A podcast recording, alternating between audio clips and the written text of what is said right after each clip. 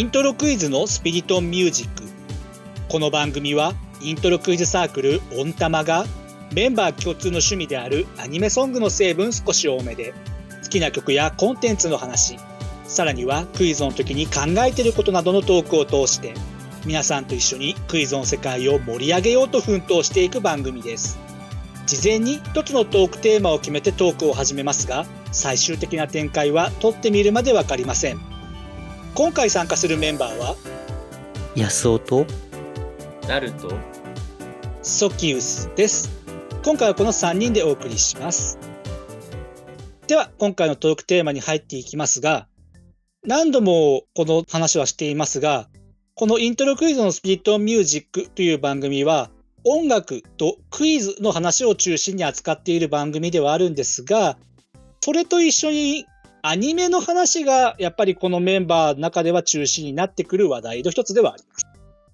もちろん音楽やクイズにつながることを前提とした上でこの話をしてみようかなと思っています。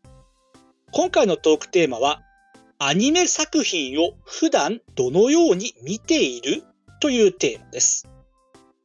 アニメ作品を見ることっていうのはやっぱりそういうことはこのメンバーは多い集団なのかなとは思うので、じゃあ改めてどういう主張の仕方を普段しているのかっていうのをちょっとここで出し合ってみようかなと思っています。まずはナルクに話を振るね。はい。まあ、この回を収録している、そして配信している段階では、2022年の春クール4月から6月期のアニメが現在放送されてるんですけど、なるくんは今期ってどれくらいのアニメの本数見てる ?11 ですね。11本。まあ、2022年春クールは、ここ数クールの中ではアニメ作品の本数が多いクールではあったので、アニメ作品を普段から習慣的にしてる方の中では、作品数が多くなりがちな傾向は多分あると思うんですが、それでも中でも11作品と。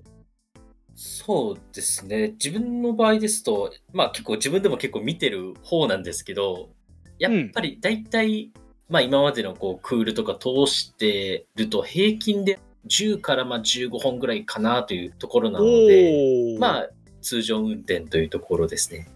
なるほど。ちなみになるくんはどういった系統の作品を見ることが多い？まあ、ジャンルとでも言えばいいかな。どっちかというと、まあ雑食な方で、うん。こういうジャンルが好きという、まあ、あるっちゃあるんですけど、一番そのアニメを見ようとする、決めるきっかけとして多いのが、まあ、自分のこう好きな声優が出てるだったりとか、まあ、あとは過去見たことがあるアニメのまあこう続編。まあ、それで、もうこれはもう絶対もう見るって前から決めれたっていうのもあるので。なるほど。一旦安尾君にも同じ質問するね。はい。安尾君は、まあ、あくまでも今のは例ではあるんだけれども、今期2022年春クールだと何本くらい作品を見ている？まあ、そうですね。大体自分はリアルタイムで見れないので、大体その録画とかになってしまうんですけれども、うん。まあそんな多くないと思うんですけど、40ぐらいですかね。いやー、多いんですよね、40本は、なかなか。多いっす。明らかに多いっす。見るというよりもチェックするという感覚ですかね。ああ、なるほど。チェックっていう部分に関してはもう少し後で話を広げてみたいんですが、じゃあまあ、安尾くんは平均的にどれくらいの作品を見てる、まあ、もしくはチェックしてる？クールによりますけど、うん。イントロクイズ始めてからは、だいたい今のくらいのペースですね。おー、なるほど。社会人になってからその仕事の忙しさだったりとかで、結構 DVD に焼いちゃうみたいなこともあるんですけど。となると私の話なんですけど、アニメ作品を視聴する本数っていうのは、だいぶ少ない人なので、例えば今期ってなってくると、むしろ今期はまだちゃんとそれなりに話を見ている方で、多分今期は3本とかです。ちょっとこの数クールぐらいは、だいぶアニメ作品見る余裕がなかったので、ほぼほぼゼロみたいなクールが続いてたんですが、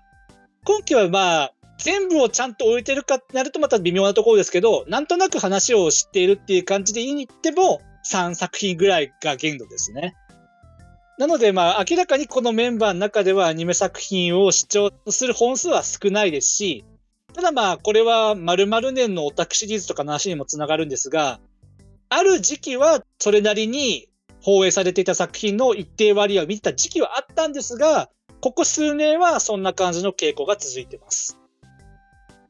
じゃあ、もうちょっと具体的なところも聞いてみたいんだけれども、なるくんに話聞きたいんだけど、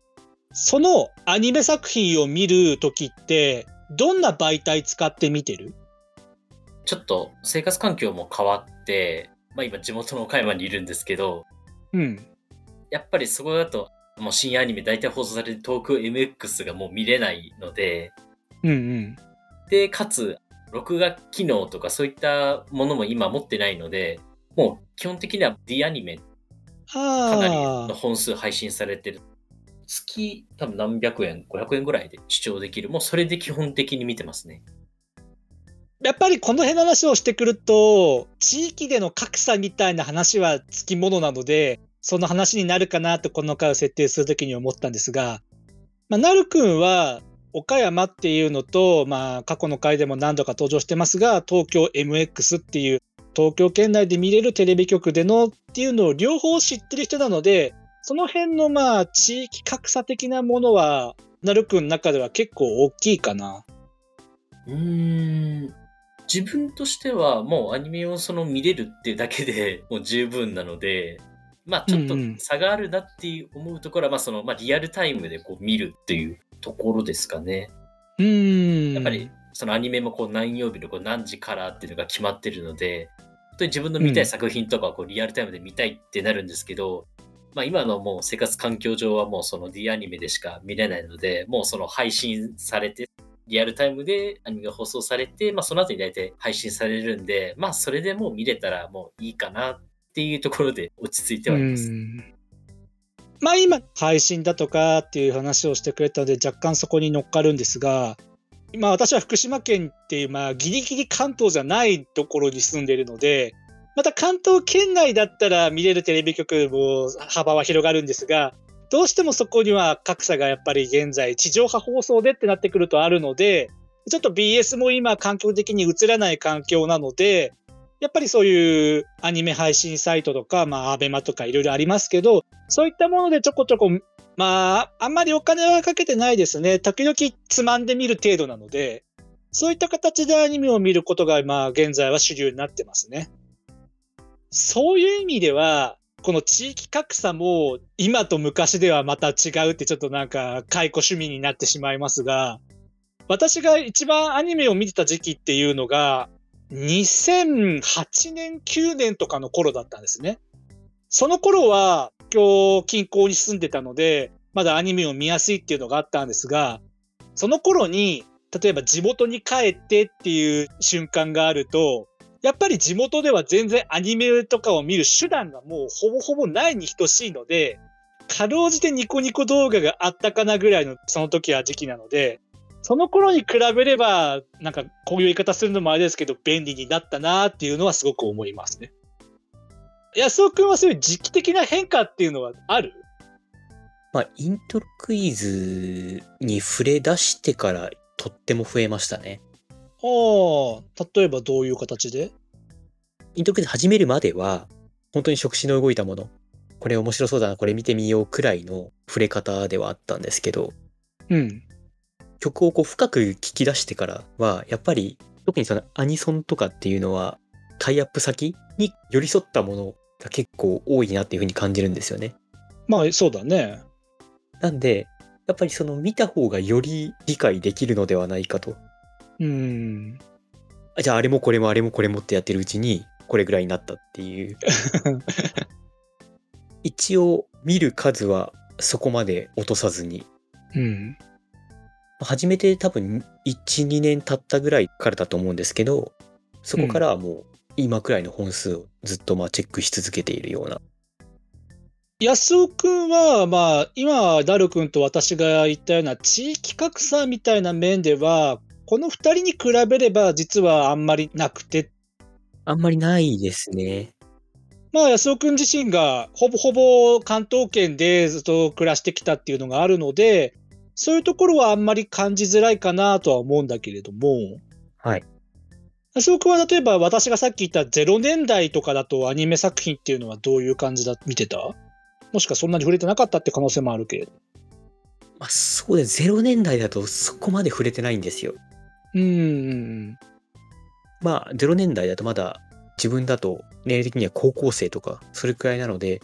朝早いんですよ。ああ、まあそうだね。録画とかもよくあるその家族の権限がないっていう。特にその今見てるこの深夜帯のアニメ、多分見られなかったんですよね。うんうんうん。そこはちょっとあまり触れてなかったと思います。なるほど。じゃあまあ、そのあまり今昔みたいな感じは、そこまでは安尾くんにとっては差し迫ったものというか、深く感じられるものでもないって感じかな。そうなりますね。じゃあちょっとさっきしてた話に戻して、安尾くんはどういった媒体で今アニメ作品を見てることが多い？まあ圧倒的に録画ですね。それはテレビでリアルタイムで干されたものを録画してって感じかな？そうですね。多分実質それ一本だと思います。じゃあ配信サイト的なものは使ってない感じ？そうですね。たまに YouTube とか大きいその動画サイトとかで公式がこう上げてるような、例えば何話無料公開みたいなやつ。ああ、あるね。あれを僕たまに利用するぐらい。うん。まあ基本的には録画だけど、イレギュラーなところでそういうのが入ってくるぐらいの感じか。そうですね。とまあ、ここまでいろいろと視聴習慣みたいな話をしてきたんですが、じゃあここからは、さっき安尾くんの会話の中で出てきたアニメ作品のチェックみたいな言い方にもちょっと関係するかもしれない、どういった形でアニメ作品を普段見ているかのその中身の話をしていきたいんですが、なるくんに聞くね。はい。ちょっと言葉がおかしいかもしれないけれども、なるくんはアニメ作品は普段ずっと同じように流してみる ?30 分なら30分丸々見てって感じで見るやっぱりアニメもまあ好きですし、あとまあ主題歌もやっぱり気になりますんで、まあそこはもう通して見ますね。うんうん。私は話をちょっとする前に一回安尾くんにこういう話を振りたいんですが、はい。さっき安尾くんが言ってくれたチェックっていうのはどのような形で行われるもの？普通に見るんですよ。うん。チェックっていうとそうですね。本当に時間ない時に頭を空っぽにして見る系のアニメがあると思うんですけど、それって結構倍速で見たりするんですよね。なるほどね。で、やっぱ倍速でこう見てしまうと、どうしても見てるって言わなくないか？うーん、ちょっとこの辺の話は、最初の安尾くんのチェックっていう単語を聞いた段階から、うすうすこの話になるんじゃないかなと思ってたんだけど。なので僕チェックっていう言葉を使ったんですよ。うんうんうん。なので、完全にその見てるっていう風に言えないんじゃないかなっていうことで、一応そのチェックっていう、一応その通して見てはいますよ、最後まで。うーん。その話をした上で私の話をちょっとだけ挟むんですけど、私はここ数年の見る本数はかなり少ない人ではあるってことは先ほど話した通りなんですが、どうしても安尾くんがさっき言っていたようなその頭を空っぽにしてみたい時じゃないですけれども、アニメの作品の中には、まあ、あえてこういう方をしますが、丸々通して見たとしても、要所要所をつまんでみたとしても、そこまでストーリーとか、その細かな表現にそこまで気を配らず、その作品から得られるものを手軽にって言ったら言い方微妙かもしれないけど、得たいっていう瞬間は少なくとも自分の中にはある話なので、そういう作品だった場合は、かいつまんで見ることはやりますし、まあ、これは微妙な例かもしれませんけど、原作をすごく読み込んでる作品で、話の筋とかが分かっているから、その、要所要所の表現だけを見たいみたいな時に、抜き出したりとか、倍速で視聴したりするっていうことは私の中ではある話です。その話をちょっと安尾くんのチェックっていう言い方とちょっと合わせてみたいんだけど、安尾くんはそういう私的なって言ったらちょっと大げさだけども、時と場合によっては倍速で見たり、抜き出してみたり、そういった欲望っていうのは、安尾くんの中にどのような形で、そしてそれはどのくらいの程度で存在しているのかっていうのを詳しく聞いてみたいんだけど、ちゃんと作品を見たのかなみたいな戸惑いみたいなのとはもう関わってくるのかもしれないけど。少なくとも少し速度速めてみることはありますけど、うん。基本的に結構アニメから入ることがやっぱり多いので、やっぱり全部見ないとわかんないんですよね。うんうんうん。なんでそこを抜かしたりっていうのはないですね。ただ、例えばその原作も知ってて、そこをかいつまんでみたいな話なのであれば、自分はいいのかなと思ってて。いいのかなっていうのは安尾くん自体はそこまでそういう経験はあんまないってこと？ないですね、そこまで。自分にはそういうかいつまんでっていうのが多分ないので、なるほどね。内容を知るためにはやっぱ自分は全部見なければいけない。うんうん。まあ分かってるならいいんじゃないっていう。まあ、さっき言った例は私のアニメ視聴の習慣の中でもちょっと特殊なものをあえてピックアップしたところはありますが、まあ、この辺の話、このキーワードはちょっと参考程度に挙げるだけなんですが、ファスト映画ってキーワードをなるくんやすごく知ってる？じゃないです。初めて聞きました。動画サイトとかで映画の本当にかいつまんだ部分だけを映像で引っ張ってきて合わせてネタバレ動画的に数分でまとめた動画っていうのが著作権的なところで訴えられたみたいな事件があったのよちょっと前に。ああ、はいはい。そういった形で出される映画のことをファスト映画みたいな形で呼ぶことがあったんですが、なんかまあその辺の話ともちょっとだけつながる話で、何がそうなのかっていうと、安尾くんがさっき言ってくれた、この作品を見たことになるのかどうかみたいな感覚を、そのファスト映画って呼ばれるものって味わえるかどうかみたいな話？もしかしたらまあ二人にとってそのファスト映画的なものを受容したい人たちの感覚っていうのは自分の中で時間が取れないのかもしれないけれども。なるくんそういう感覚は自分の中で結びつくものではない？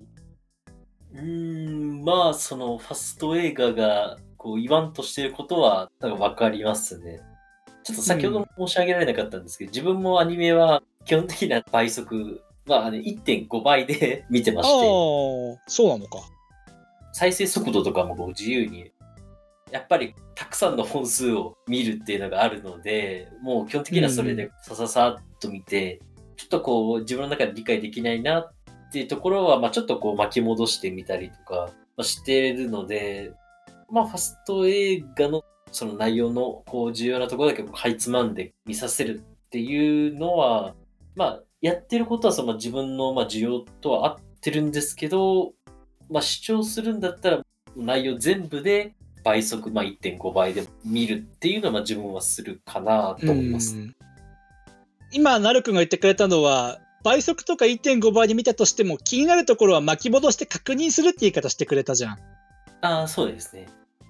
さっき言ったファスト映画は、まあ極端に言えば、重要なとこだけを抜き出して、まとめとして作ってしまって、そのまとめで効率的にって言い方をよくしますけど、その効率的に大事なとこだけを手に入れたいみたいな、そういう欲望と結びつくものなので、なるくんが言ってくれたところにそういう要素はなくはないけども、みたいな感じだよね。なんですけど、やっぱり内容は、なんか倍速でもちょっと全部は見ておきたいっていうのはありますね。うんうんうん。一応私自身の名誉のために少しだけ補足しておきますが、私自身は別にファスト映画的なものを完全に肯定するわけでは全くなくて、本当に気分的にちょっと厳しいけど作品は少し見ておきたいなって時に、さっき挙げたような条件だったらそういう見方をするってだけの話なので、ちょっとそこは誤解のないように今補足を入れておくんですが、まあ安岡的にはそのファスト映画的な感覚っていうのは自分の中ではそんなに実感持てないものうーん。その見たいという気持ちの話ですかね。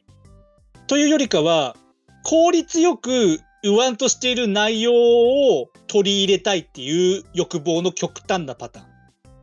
ーン。まあ、わからなくはないんですけど、うん。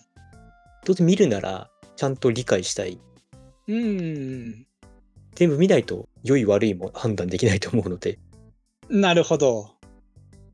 今の安尾くんが言ってくれた作品を理解したいとか良い悪いもわからないみたいな話は、ひょっとするとそれはイントロクイズでの出題の話にもちょっと関係してくる話かもしれないなというのは、今後の回のつなぎとして、あえてつなげるんであればそういうことが言えるんじゃないかなっていうのを最後に含みを持たせるんですが、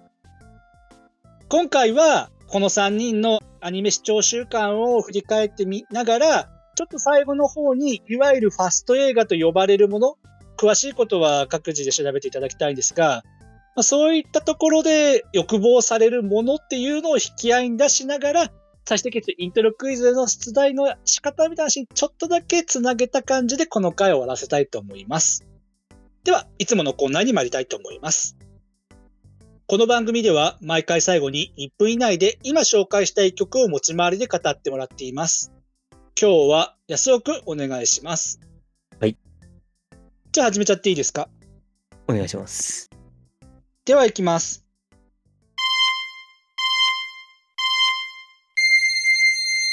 私が今回紹介したい楽曲は、朝倉桃さんのステンドグラスという楽曲です。こちら、あの、朝倉さんの10枚目のシングルで、この収録時点ではあの最新の楽曲です。で、やっぱりですね、このタイトル通りのステンドグラスっていうこのキラキラ感を非常に感じられる楽曲になっていて、歌詞の内容としても、これまで恋の歌を結構歌ってきた朝倉さんなんですけれども、個人の持つこの幸せとかにすごくフォーカスした内容になっています。で、音的なところでもですね、ちょっと自分の好みにはなってしまうんですけれども、すごいピアノとかを活かす、朝倉さんにはこれまでなかったような、そのジャズテイストをちょっと感じられるような楽曲にすごい仕上がっているものになっております。ここまでもちょっと進化し続ける朝倉さんの楽曲ですので、皆さん、やっぱりこの言葉に帰着してしまいますね。全人類聞いてください。まだこの収録をしている段階では、私個人としては、その朝倉さんの最新作はまだ聞けていないんですが、そういう感じなのか、今回。そうなんですよね。すごいキラキラ感も感じつつ、ただその内容としては何気ないこの幸せとか、個人、些細な喜びとか。うーん。というわけで今回は、朝倉桃さんの最新楽曲を紹介してもらいました。ではエンディングです。この番組は水曜日と土曜日の夜7時の週2回プラスアルファで新しいエピソードを YouTube、Spotify、Apple Podcast、Google Podcast で配信しています。概要欄にはその回で話題に上がった曲の中で Spotify で解禁しているものをまとめたリストへのリンクを貼っています。そして各種ポッドキャスト媒体ではその回に関する簡単な振り返りや参考にした資料などを掲載しています。また YouTube や Twitter でのハッシュタグスピリトンミュージックなどで皆様のコメントをお待ちしています。最後にもしこの番組が面白いなと思ってくださいましたら YouTube のチャンネル登録や高評価ボタン Twitter のフォローサブスクリプション登録などしていただけると幸いです。それではまた次回お会いしましょう。